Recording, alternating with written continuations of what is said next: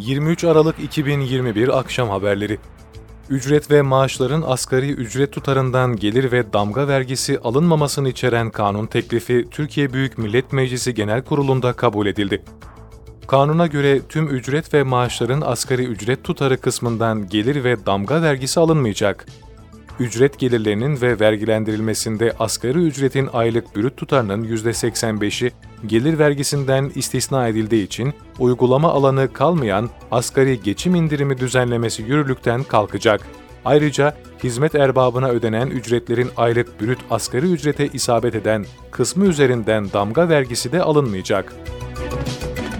Merkez Bankası kur korumalı TL mevduat ve katılma hesaplarına dönüşümün desteklenmesi hakkında tebliğ ilişkin uygulama talimatını yayınladı. Vade sonunda hesap sahibinin döviz bazında ana parasını her koşulda koruması esas olacak. Türkiye Cumhuriyet Merkez Bankası Türk Lirası mevduat ve katılma hesaplarına dönüşümün desteklenmesi hakkında tebliğ ilişkin uygulama talimatı yayınlandı. Talimatta vade sonunda kur farkının ödenmesiyle ilgili kur korumalı TL mevduatında vadeden önce çekim yapılırsa düşük olan kurdan bakiye güncellenir denildi. Milli Savunma Bakanlığı Barış Pınarı bölgesine saldırı ve sızma girişiminde bulunan iki PKK-YPG'li teröristin etkisiz hale getirildiğini bildirdi.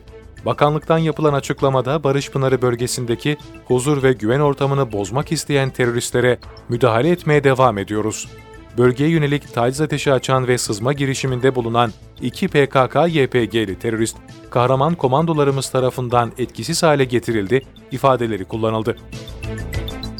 Mersin ve Adana'da yılbaşında eylem hazırlığında oldukları belirlenen terör örgütü DAEŞ üyelerine yönelik operasyonda 6 şüpheli gözaltına alındı. İl Jandarma Komutanlığı'ndan yapılan açıklamaya göre jandarma ekipleri terör örgütü DAEŞ adına faaliyet gösteren ve yılbaşı öncesi eylem hazırlığında oldukları tespit edilen zanlıların yakalanmasına yönelik Mersin ve Adana'da şafak operasyonu düzenledi. Belirlenen adreslere gerçekleştirilen eş zamanlı operasyonda 6 zanlı gözaltına alındı.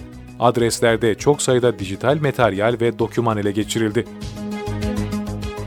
Bankalar arası kart merkezi Kasım ayı verilerini açıkladı.